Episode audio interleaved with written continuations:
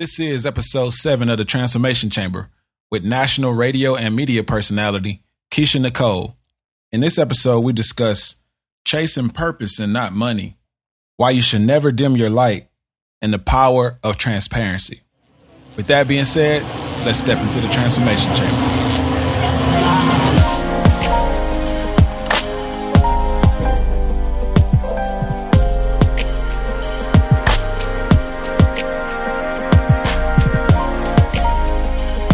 Welcome to the Transformation Chamber, episode seven, Yes. with the infamous, the beautiful Keisha Nicole. Hello. You Hi, guys. Yeah, yeah, yeah. I imagine, you know what's so funny? Because I'm always on the other side of the interview. Right. So I imagine being an audience and they'd be like, hey, how you doing? you know how some people just talk like real soft? Right, like they barely woke up and like, yeah, yeah, what's you?" going on, what's going on? yes. I So imagine that. let me tell y'all a little bit about Keisha. Uh, man, I call her the queen of inspiration, Aw. motivation. She is filled with energy, a radio Mm-hmm. personality, has a beautiful story from like going out and get it. I, uh, I've been able to work with you on past Yeah. events and I heard your story and I was so, I was already motivated just by how you move around the city. You move with a lot of energy. But then when I heard your story, I was like, oh, it makes sense now. Mm-hmm. So, Keisha, if you don't mind, like, just tell us a little bit about you and where you came from and, and how you got to where you are today in Houston. So growing up, um, I was always the kid that was, you know, very outgoing.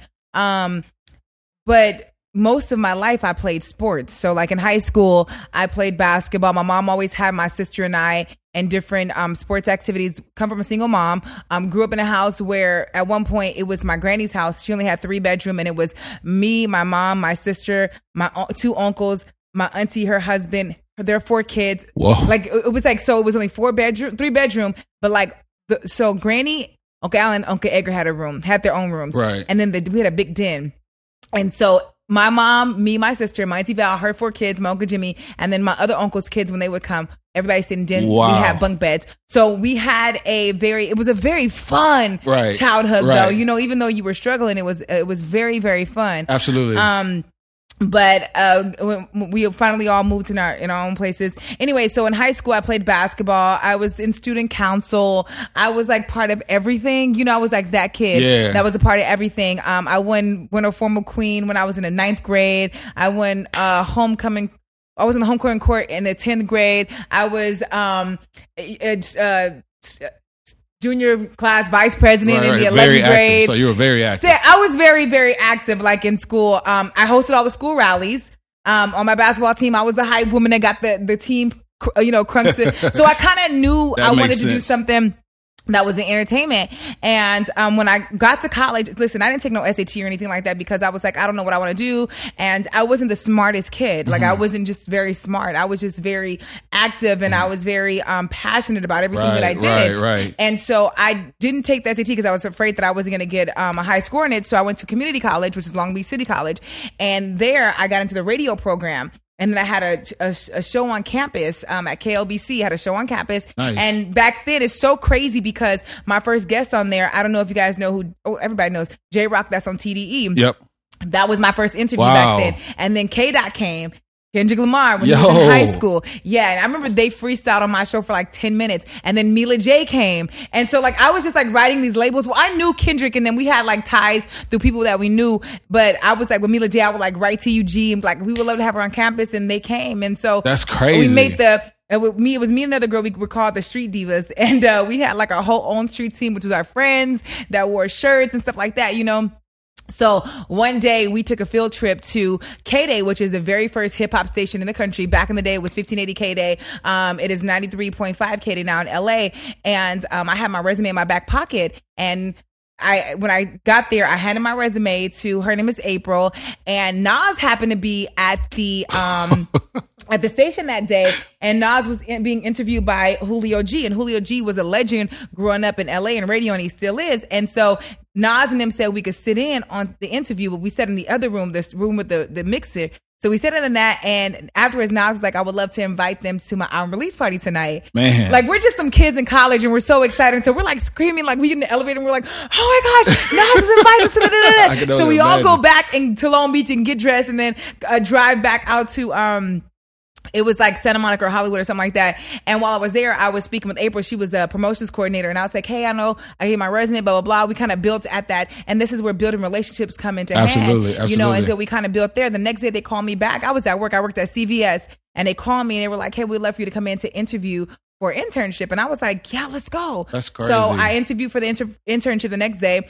I got the internship and I started when I started the first week, I was like, I'm quitting my job because I know if I can get in this building, I can get a job in radio because I know exactly. my hustle. I knew what I wanted to do at that point. Let me ask you a quick question, real Yes. quick. So, two things. One, I agree that growing up, when you grow up, uh, let's just say under the poverty line or whatever, Mm-hmm. and but you have such great experiences. Like I grew up in the hood, and sometimes I try to explain to people, I was like, it was the best yeah, experience yeah. ever. like you, you get to do things that you don't normally get to do. You hang out Mm-hmm. with kids, but you said something that I just found profound.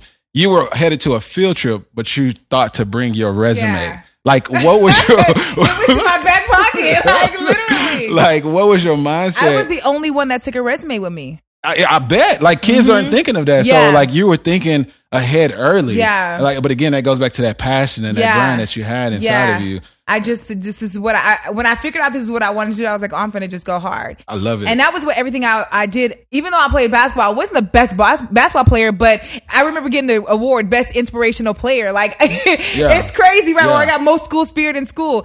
I wasn't always the best at everything I did, Right. but I But always you did it all the way. Yeah, I did it all the way. But in radio, I'm the best at what I do. I- I period. agree. I agree. You know, and um, so I got the internship. Ended up quitting CVS. Got an internship at the um station, and when I got there, I started getting a little trouble with some of the people there. Um, some of the other girls, it, it, and I didn't understand it because we were young and radio. Uh-huh. You just you know a little competition thing going on. And I remember one day I got fired. Lady called me and fired me for my internship like a month in, and I was like, "Excuse me, what did I do?" Whoa. And then it dawned on me, um, it's a, it's a weird situation, but I'm gonna be very candid about it because if I write a book one day, it's gonna be in there. I walked up on the car and I saw her doing something to somebody else, and so I, that was this whole Oh. situation. So I ended up getting get my of. She had to internship. cut those ties. I ended up getting my internship back like two weeks later, or maybe it was like a week later, and they I couldn't intern anymore in radio, but I mean in um, promotions, but it was a blessing because I started um, filling in for the receptionist, and then I was interning in the sel- as a sales assistant, and it gave me an opportunity to see how radio really works. Uh-huh. So at this point, I'm working in different departments now, and a lot of times um, people have this focus of only you know focusing on air, but you have to understand the entire station and how it's ran. Absolutely. so you can be the best at your job. Exactly. So the one of the girls quit as a receptionist, so I started being a part time receptionist. Other girl quit as a receptionist. I started being a full time receptionist.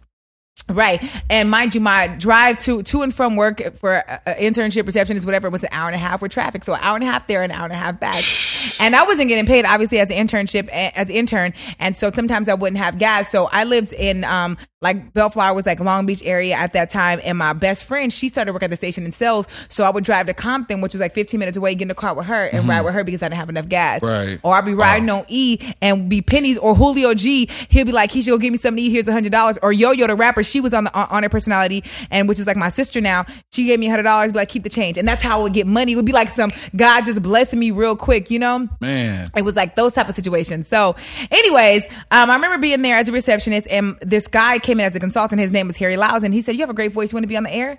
And I was like, "Sure." And so he was like, "All right, you start next Saturday." Wow. from six to ten. Wow. And I was like, okay, because I would always bring in my college demos for the personalities to listen to, and I would ask them to critique me. Right. So I was like, shoot, I'm ready. So I would go by K Quick in college. Um, they call me K Quick with a fast tips because I talk really fast. And so when I got on the air and I did my first break, I was like, yeah, 93.5 KD is K Quick. Da, da, da. My boss ran in there was like, don't you ever use that name again. he was like, uh, Keisha, what's your middle name? I was like, Nicole. He said, you are now Keisha, Keisha Nicole. Nicole, you know, apply to the men, okay? Shout Appeal out the to men. uh, shout out to the boss because uh, I was Asa- like, what? Adrian Scott, AD. so yeah, I did that for about like three years, and um, it was always those moments where other people couldn't show up because something happened, and I would be there. Hey, you know what? You made me think of positioning. Mm-hmm. Like you made sure, even even if it wasn't the position you wanted, you were in the proper position to capitalize soon as something opened up. Absolutely. And I'll never forget my very first big time radio was Lil Kim. And it happened BET Award weekend. I don't remember what year, 2000 and maybe like seven, eight or something. And the guy who did the night show could not come to work. He called off of work. And I was a receptionist, and they were like, "We have nobody else here to interview Kim. Man. Keisha, we need you to interview Kim." And I was like, "Little Kim, like I wanted to be Kim growing up. Right, like I'm not lying. right, like I right. loved Kim. So um, I was interviewing Kim. We was talking, and this is when like online just started getting popping, Uh-huh. y'all. Like online just started popping, and so we had people from New York listening in Jersey, and it was like BET Award weekends and all this other stuff. And Kim was um so nice. And I remember after the interview, I said, that was my first time doing um an interview on air. She was like, what? And I remember Kim, Lil Kim saying, you are amazing at what you do. You keep doing this, you're gonna be one of the best in radio. Absolutely. I promise you. And I'll never forget that. And I remember her inviting me to the BET Award after party that next Sunday. And um, I come in, and the guy, the security was like, "You can't come in the VIP." Kim was like, "No, she's with me." I was like, hey, So I stunt. started to feel it. I was I like, "Oh my god!"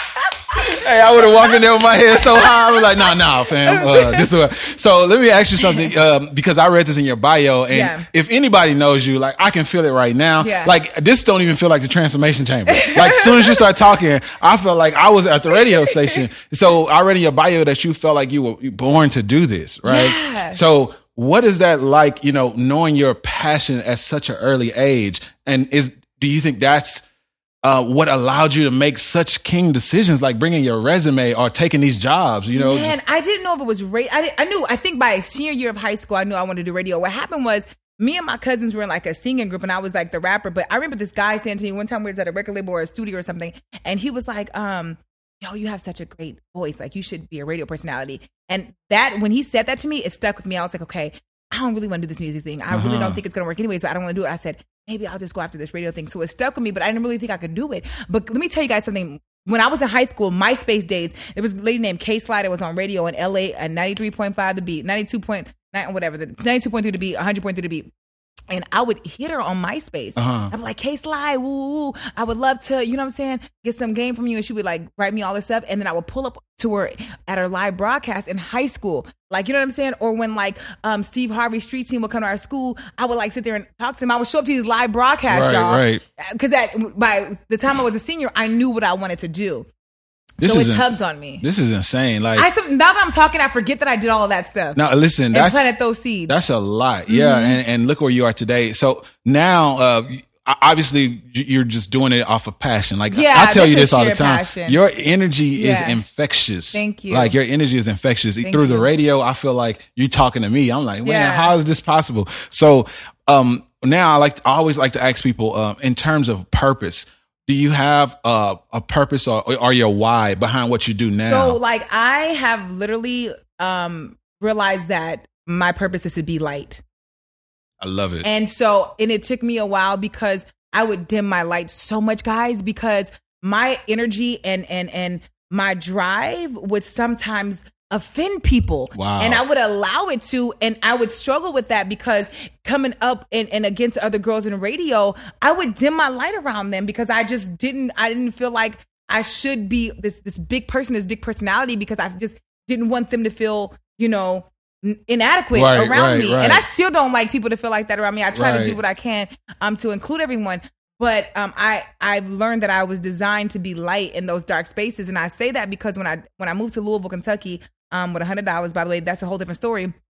I remember um thinking like, okay, God, like, why do you have me in Louisville, Kentucky? But he he really set me down, and I realized my purpose was to help the younger generation, the youth. And there was so much negativity. Even when you listen to music, they didn't really have people. There, they didn't have idols or these people that they look up to were so, you know, it was all about drugs Yeah, and sex yeah, and this yeah. and that. And I never wanted to be about that. And I remember asking my pastor, I was like, I can't work in this industry anymore because it just like burns me. And I said, why, why would God, you know, I was really conflicted at this time. I said, why would God have me in this place that's so dark? Like, why, why would I be here? He said, because you're supposed to be that light in that dark place. Man. And he said, the industry is, is dark, but you have to be that light, you know, for these people. And I was like, oh, okay. You know, that makes me, it reminds me of um, the poem by, I think it's Marianne Williamson. Uh-huh. Our deepest fear is not that we are inadequate. Our deepest fear is that we are powerful beyond measure. I am very scared of how powerful I am at times that I don't even go after the big, big things that I should because I be like, holy,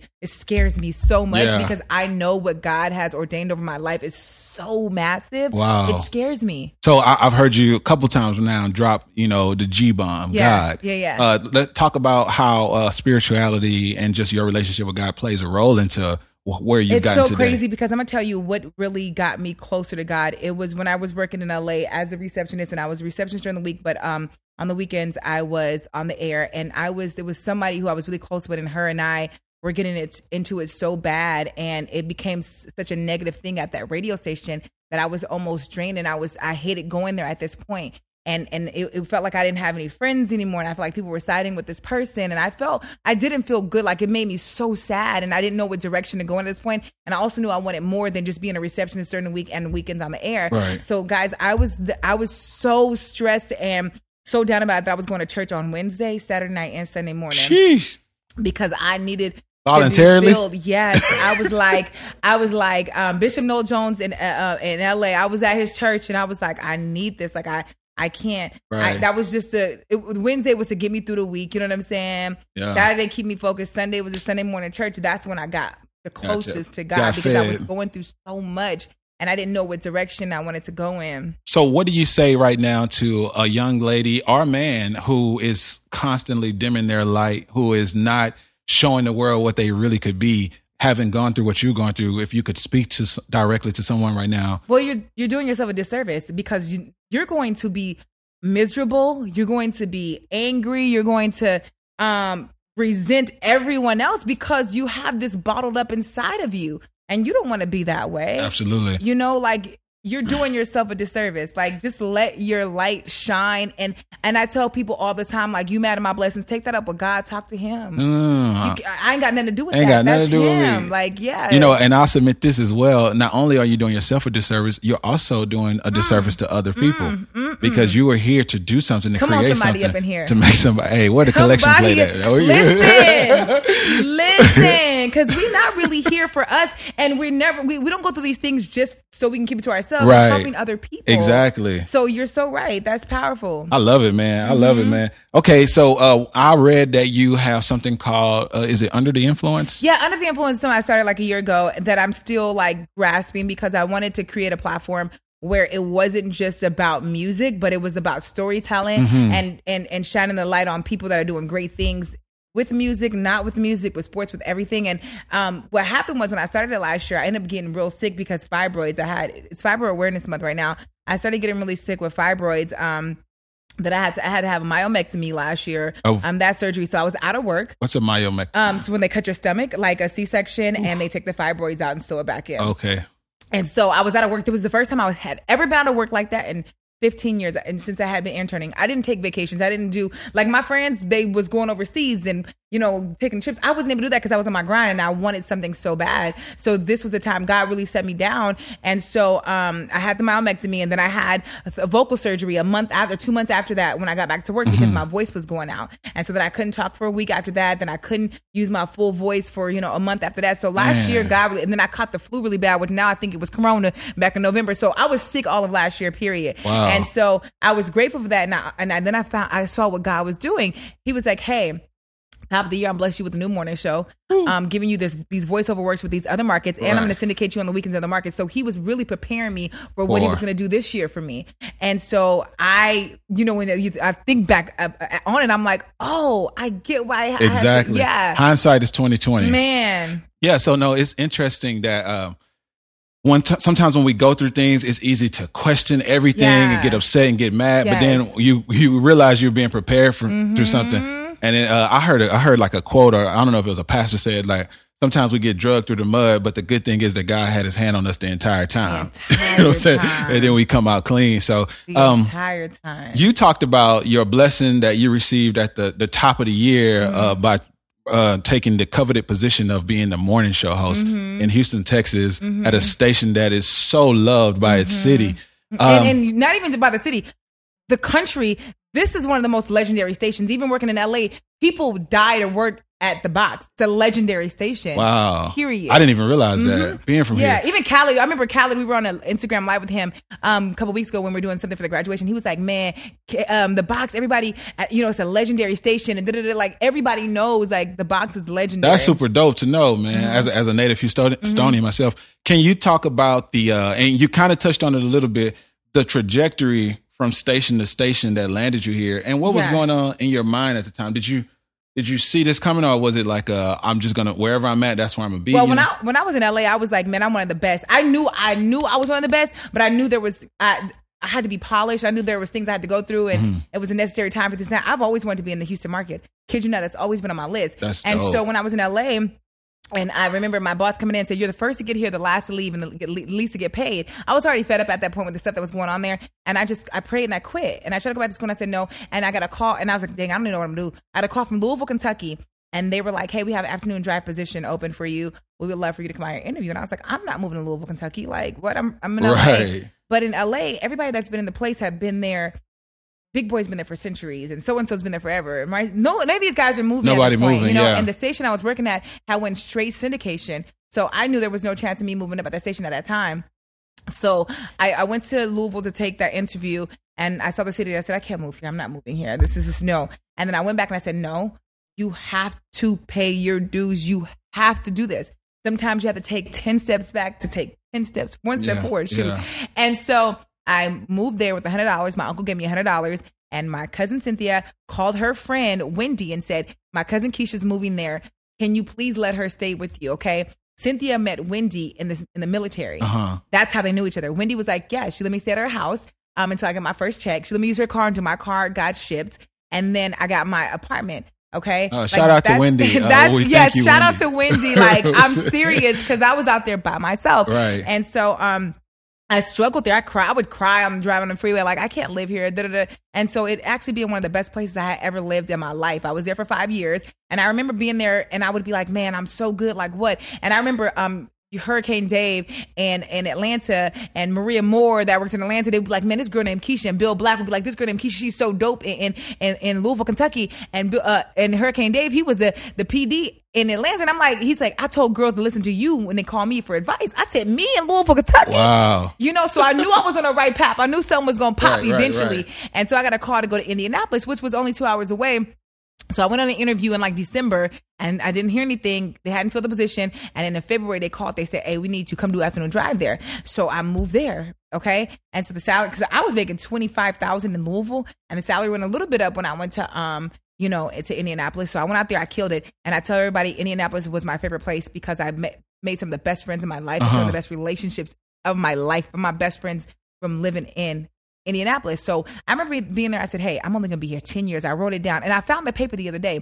I wrote down everything I wanted. I said, I want to either be in Houston, Dallas, or somewhere else. And I said, I can't go to Houston because at the time, and I'm gonna be very candid, it was a girl on the radio here that I wasn't getting along with. We started together in LA and we didn't get Ah. along. And I was like, man, I don't want to go in that market and have any trouble, blah, blah, blah. I know she knows everybody. And then the boss, Terry Thomas, that I worked for, she was like, um, I remember calling her when I was in Louisville, Kentucky for some advice. She ripped me to shreds. It was out of tough love, though, to get me to be better. Right. You know, and so I was scared to work for her. I ain't gonna lie to you. I Terry was is scared. tough. I know She's very Terry. tough. So I was scared to work for her. So I said, man, I probably gonna go to Houston. Man, and lo and behold, she ended up, you know, um, leaving, and they had the position open. And I remember everybody said he should go for the position. I'm like, no, I'm not gonna go for that. I'm not gonna get that position. Kind of psych myself Dim in out that light, man. and and so I remember, um, i guess a couple people had called Terry said you need to hire Keisha because Terry called me and said, so you're not gonna apply for the position? You you, you scared? What you doing? Like why you not apply? I was like I don't know. She was like, can you fly out here uh, for uh, uh, next weekend for be on the air you know for your trial? I was like sure. So I flew Wow. out there and um, I killed it, and I still wasn't sure. And I was like, man, I hope I get this job. I was like, but I remember Rickey Smiley coming to our studios a, a week that week that I was gonna fly to Houston. He came to Indianapolis. He had, he was on tour, and Ricky had knew my name from through the company. He said, "Keisha, you gonna be all right no matter what." Blah blah blah. He was like, you know, what I'm saying, we looking for a younger girl for the Rickey Smiley Morning Show. And so I told him, I was like, well, I'm going to Houston to interview, and he's like, man, if you get that job, Houston's a dope market. Take that. So Ricky gets on the air. And he starts telling the Steve Indianapolis how I'm a gem and I'm a blessing and how I'm gonna be I'm gonna go so far in my career. Like he went in, like and and everybody was like, Wow, he just gave a whole word on this girl. Like he's like, I don't understand what y'all have in this woman right here. Yeah. And me and Ricky Ricky had only met that was my second time meeting Ricky. Yeah, but you got this. You got this thing, man. Yeah. When, when when when you meet when people when I met you, let me Uh-huh. just talk about my personal experience. I was like, yo, like what is like what is this this this energy? Like Yeah. this is so inspiring. Like I said in the beginning, it is very inspiring. And so you're definitely in the right market. You know what I mean? To Mhm. be empowering not just young women, but just Yeah. people all together. Yeah. So I was there for two years. then they I did the tryouts, and then they sent me a big bouquet and said, "Welcome to Houston." It was like the biggest bouquet I ever seen in my life, and I remember crying. I still got that video. I remember crying, and I packed my stuff, y'all, and I was like, "Bye!" And I came to Houston to do middays, and then middays turned into doing the morning show. At the, the my this is my third year now. At the top of this year, I had never thought in a million years I was going to be on mornings. Me, Kiotti, and J Mac, our, our own morning show. Like, Man. who would have ever thought? Like, I never. It just wasn't in. I- I Right, knew I wanted to do a morning show eventually. I always said that, Right. but I didn't know it was going to be um this soon. And then just to speak from a Houstonian perspective, Mm-hmm. we grew up on J Mac. Uh, I remember Kiotti had dreads and was an Yeah, artist, you know what. I mean? But and he he showed him both of them show so much love to the city. Yeah. Uh-huh. like it's just such a great fit, and to bring your energy into that, man, y'all are like you know y'all we're are figuring crushing it out too. Yeah, it's crazy man. because we're learning, and we started this morning show in the middle of a pandemic. Like we started morning show when a Yeah. pandemic hit. But honest to God, I feel like we came at the right time. Right the city feels us. They Absolutely. understand. They see that we care. Um, we're, we're helping them through a time like this. And so, I and, and I never forget, Rickey Smiley came in last week because you know his daughter's going through that stuff. Yeah. And Ricky, we all had met Ricky at different times in our lives. So J Mac had already knew him, and the Kiotti had met him. They were talking about that thing, and so I was like, Ricky, remember you said down about? He was like, wow. And so after the show, he's like, man, I'm just so proud of you. Yeah. Because now Ricky's on in the morning here, and I'm going against Rickey Smiley. like, what? How crazy is that? You It's know? crazy. Um, so it's definitely been a journey. Oh my gosh! I so love I it. always say, L.A. raised me, Louisville changed me. No, Louisville saved me. Indianapolis changed me, and Houston pays me. There we go. You I love it. I love it. All right, let me let me ask you something. Um, and I know some people uh, can get this twisted, but I know you. You, I love how you refer to yourself as the best. Mm-hmm. Like, it's no. I see the conviction in your eye when you say, "And I was the best." Right? Yeah. What does that come from? Where does that stem from? How do you walk and exude that every day, knowing that? because I know it's my calling. Like I know God blessed me with the gift. Mm. I know that, and and the confidence part is crazy because I wasn't always confident. Man, let me tell you, I was chubby like growing up. I had thick eyebrows, and um, I came up in a time where. So I grew up when I grew up, it was like a lot of Hispanics and whites and Asians, and so my cousins, a lot of my cousins are half Hispanic, right? So I would see them and be like, "Well, why?" I, I didn't like. I, I was. I'm not gonna say I didn't like being black, but I didn't understand how beautiful black was. Is. I, you know, I saw my family was black, but in my school, we were the only black family except for these other black kids. And so when you have a young kid not invite you to certain things because you're black, like that really took a toll on me. So I did not love being black and being myself till I got older. Wow. Let's be very clear. I was chubby, thick eyebrows. Um, and I just didn't love myself. How did that? How did that? Um, like, what? Can you walk us through the feelings and ex- that you were experiencing? Yeah, during it's- that? here's the thing. I've always been cool though. Everybody always loved me. Uh-huh. You know, so is it, I love the fact that I had to go through those things because I was always operating strictly from the heart and strictly from a personality standpoint. And because that's all I, to me, I had to offer at the time. So as I got older and grew into my looks, now I have the whole package, you know? Mm-hmm. Nice. Yep. So- Absolutely. absolutely. Yo, no, that's crazy. Uh, we talk about just the trauma of growing up black, Yeah. right? And even for me, and if if I'm be honest, uh, a lot of African people can agree with this. Like coming here, the African American kids were really tough on us, and Mm-hmm. Right, like, you know, right. like Yep, all kind of. I was yep. talking to somebody the other day about the neighborhood I grew up in.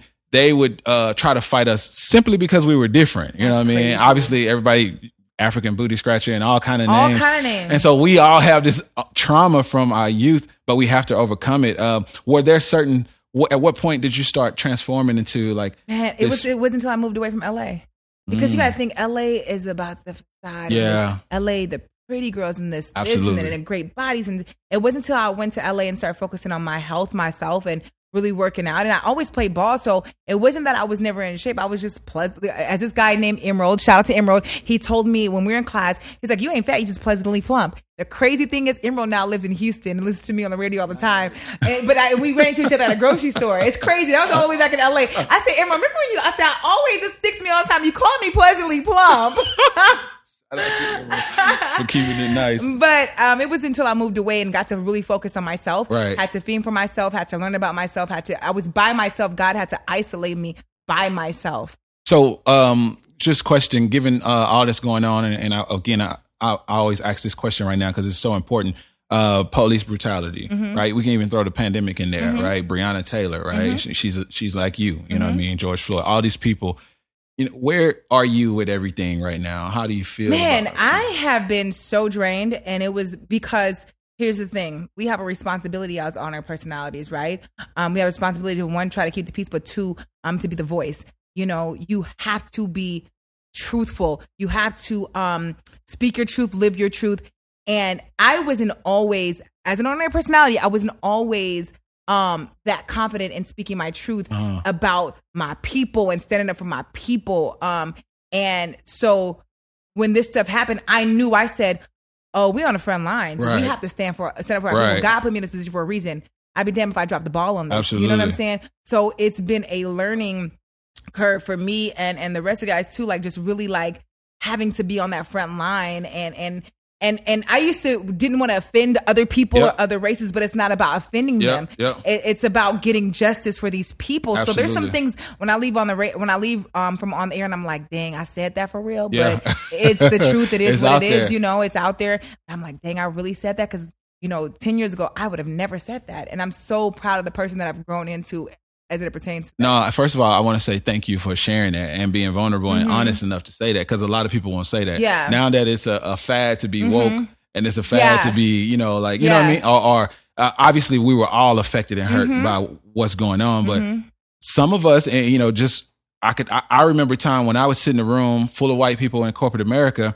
And I'm like, how do I water this down not to? But now, Mm-hmm. I don't like- care about offending Yeah, it's like, no one cares about us. I mean, people care about us, but it at the end of the day, you know, and I don't want to say this, but you know, if you want to, if, if you don't want to hear this, there's plenty of other radio stations that you could listen to Right, that, right, you know, right. w- won't talk about it. Yeah, yeah, no, You no, we have to talk you- about it. And the crazy thing, I remember I said on the air, um, and Kiotti was like, "Whoa!" I was like, "No, I want to. You know who I want to talk to right now? Call up right now if." If you grew up in a racist family, because I think the root of a, a lot of this is racism Mm-hmm. and systemic racism. And I said a, lot of these older parents are, you know, instilling this in their kids. So I want to know what this conversation is like in the household. Mm-hmm. Call us up right now because I would love to talk to the white racist families. And you and they called up and it was young kids. You know, this this generation of kids right now, I'm Yeah. proud of them. Yeah. Oh my gosh, I'm so because they're making decisions on their own. Absolutely. I had you know white young girls call and said my parents didn't agree with me having black friends. So guess what?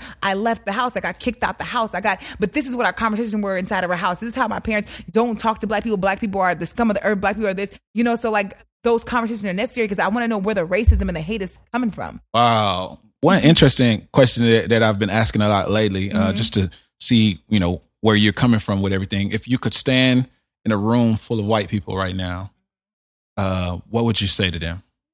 I ain't never thought about it like that. That is a that is a good question. I haven't I haven't thought about it.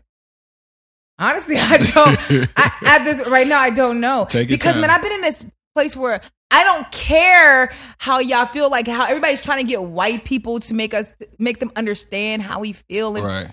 I'm at a point where like you've had so long to understand Right. or to try to understand, and you fail to. Just like Drew Brees, when he made that comment about Kaepernick long time ago, then he made the comment recently, and he was like, "I apologize." No, you had from the time you made that comment about Kaepernick up until now to understand. Right. But you understand now because everybody's coming at your head. Right. Right. Right. So that's how I really feel. And I Hey, I felt it for real. So no, I, uh, I think Drew Brees is who I'm talking about, right? Yeah, yeah, yeah, Okay, yeah, yeah. So uh, no, I think that's interesting, and, and uh, I have some people who they, I like, I'm s- prof- I'm bewildered, or I'm just perplexed that they are actually now just waking up to the fact that we're struggling in the country. I'm just like, really? Like y'all are just understanding this. yeah, But you know what? I do have a coworker, Laura, and I shouldn't even say I don't care that you don't understand and you had all this time, but because I have a coworker named Laura, she understands so thoroughly and she goes so hard for it, and she feels so much Yeah. compassion for That's us. what I was just about to get and, to. and empathy, and she and she so much that she's been getting into with her family. Right. She's lost friends. She's a white girl who lost friends. Right. You know, going so hard because she feels us. Right, like right, she right. understands. She gets it. I was literally, and I was getting to, but I have some friends, some white friends. Uh, one of my homies, Daniel Goschalk, who's the CEO of a large company, um, and just other friends that I have. They are right there with us at the protest, like they. And I'm like, so I applaud them, and not just not just white people, Asians, like you know, Indians, whatever, but the people who feel the struggle of Black people. That's been going on for centuries. And so, like, I'm I'm super grateful to those people who are willing to stand with us and Yep. us standing up for ourselves uh, Yep. and finally getting some just do. Hopefully, we got a long way to go, We but have a long way to go, man. so you know what? I want to try some stuff with you real quick. We're gonna play a game. Yeah, we're gonna play. Yay! Let's play a game. play a game. I like games. First, first, I'm gonna just let you uh, answer the obituary question. Okay. You know, uh, so it's now 2000 and who knows, and you 100 years old and you finally passed away. Uh, what would you like your obituary obituary to read? You know, you, when you go to these funerals, people you don't hear the truth sometimes and make up the oh this person was his name. You be Yeah. sitting there like, now you know they weren't like that, but I really want to live in my truth in that when people speak at my funeral, it's really how I lived my life, and I Uh-huh. want to be able to touch every person I come in contact with, whether it's one minute. Five hours or for 10 years, I really want to be able to touch them in some sort of way that I was able to help them in some kind of way. I I have learned that, like I told you earlier, I've, I'm here to be light and to help people. I love it. And I used to be so conflicted with the help people because I used to be like, man, I'm helping, I'm pouring anybody who pouring into me. Exactly. But when you know that this is what God um put you on this earth to do, you cannot be mad at that assignment. It's your assignment. It's your assignment. And when you walk through those pearly white gates, God's gonna check off if you did your assignment or not Mm. you know and, and people he he he's assigned you to so many different people Uh. you know what i mean so i want to be sure that when i go through the, the pearly white gates god said job well done and that assignment that i had you on that you fulfilled did that assignment I, one of my sayings when people say, "Man, how you doing?" or "What's been up?"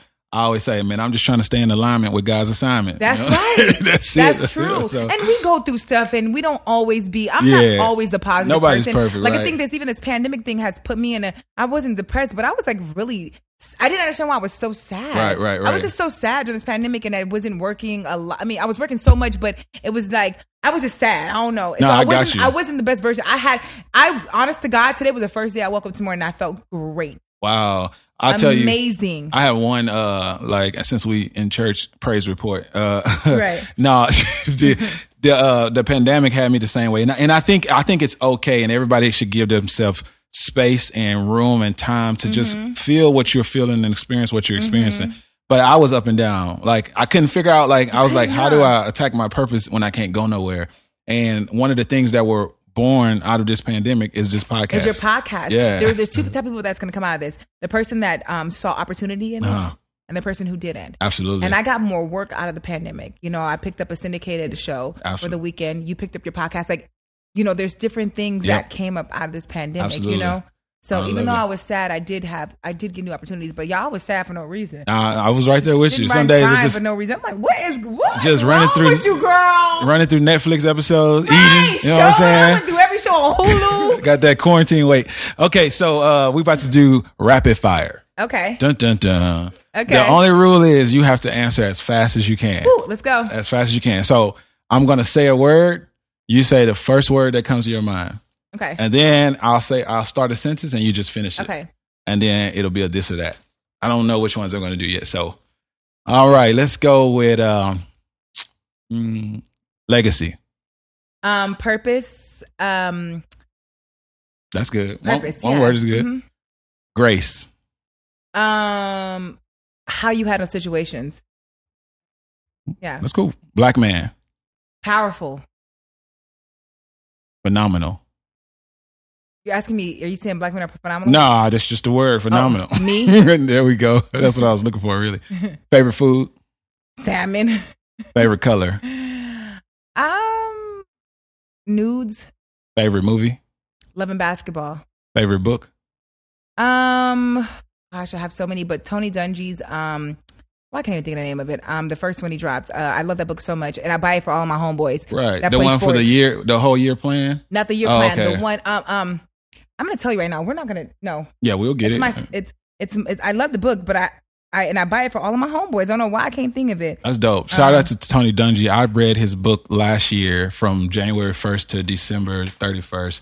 And unfortunately, I'm Quiet. Strength. Quiet Strength. Oh, That yeah, book no, is, amazing Yeah, no, because it was so many um, nuggets in there, and he, the seasons in his life, he referred to God and things he was going through.